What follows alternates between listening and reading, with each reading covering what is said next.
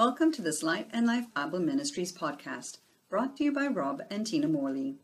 Our aim is to help you have a clear understanding of the Bible.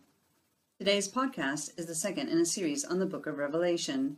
In the previous podcast, we looked at the opening verses of Revelation, specifically chapter 1, verses 1 to 3. In this podcast, we are going to be looking at verse 4 and part of 5. I'm reading from the English Standard Version. John, to the seven churches that are in Asia, grace to you and peace from him who is and who was and who is to come, and from the seven spirits who are before his throne, and from Jesus Christ the faithful witness, the firstborn of the dead, and the ruler of kings on earth. This is how a typical New Testament letter would begin, but unusually, it appears here only after an introduction explaining that the revelation of Jesus Christ is a prophecy. This unusual structure of having an introduction before the letter begins suggests that this construct was more than a letter. I am aware that as we go on in the book, we will be introduced to a series of scenes that are full of imagery, one after another. It is a drama. This is likely because John had been a church leader in Ephesus, one of the churches being addressed, and Ephesus was a place of great theater productions. So, a drama was a genre fitting for that audience. However, being a letter, we must remember that letters always have specific recipients in mind, and they always address specific issues related to the recipients. We cannot directly impose what we read onto ourselves. That said, God's Word is living and active, and we can certainly be instructed and encouraged by what we read. Important here is the significance of John addressing seven churches. This is the first of several uses of the number seven in Revelation. In the case of the seven churches, these literal seven churches existed in Asia. Nevertheless, it is odd that other churches that also existed in this region were not included. At this point, I want to backtrack to verse 1 where it says that He, Jesus, made it known.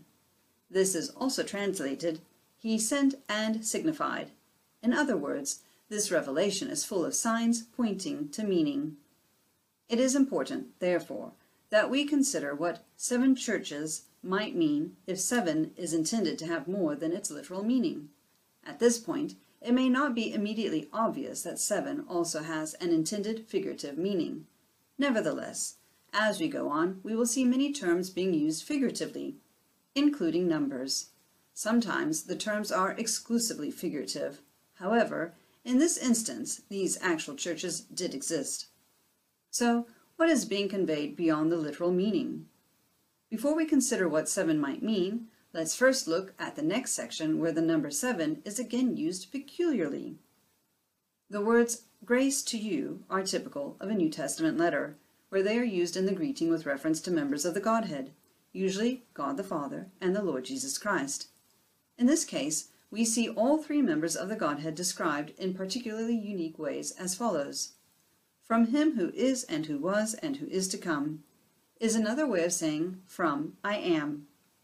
This is, by deduction, God the Father, because Jesus is mentioned later in the greeting, and the next reference appears to be about the Holy Spirit. It reads, From the seven spirits who are before his throne. As this is where God is referenced in the salutation, and as the text follows in verse 5 with, and from Jesus Christ, seven spirits is clearly an intentionally unusual way of referring to the Holy Spirit. Here we again have the use of the number seven. Only this time it is apparent that it must be figurative, because God, who is one, consists of the three persons of the Trinity, and there are not a literal seven spirits anywhere in the Godhead. Here we have clear evidence of numbers being used figuratively in Revelation. Being the number of days of creation, the day God rested, and the day of rest in honor of God, seven was a way of referencing God. It represented God's qualitative fullness. This kind of numerological usage, where certain numbers carried particular figurative meaning, was commonly understood. Clearly, this was the person of the Holy Spirit, who was sent by God at the request of Jesus to be with his church. By indicating seven spirits immediately after referencing the seven churches, the idea conveyed is that God's presence is with each church through the presence of the Holy Spirit. This brings us back to why God only referenced seven churches.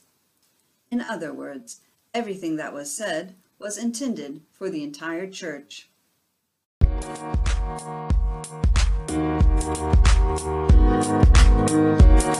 Thank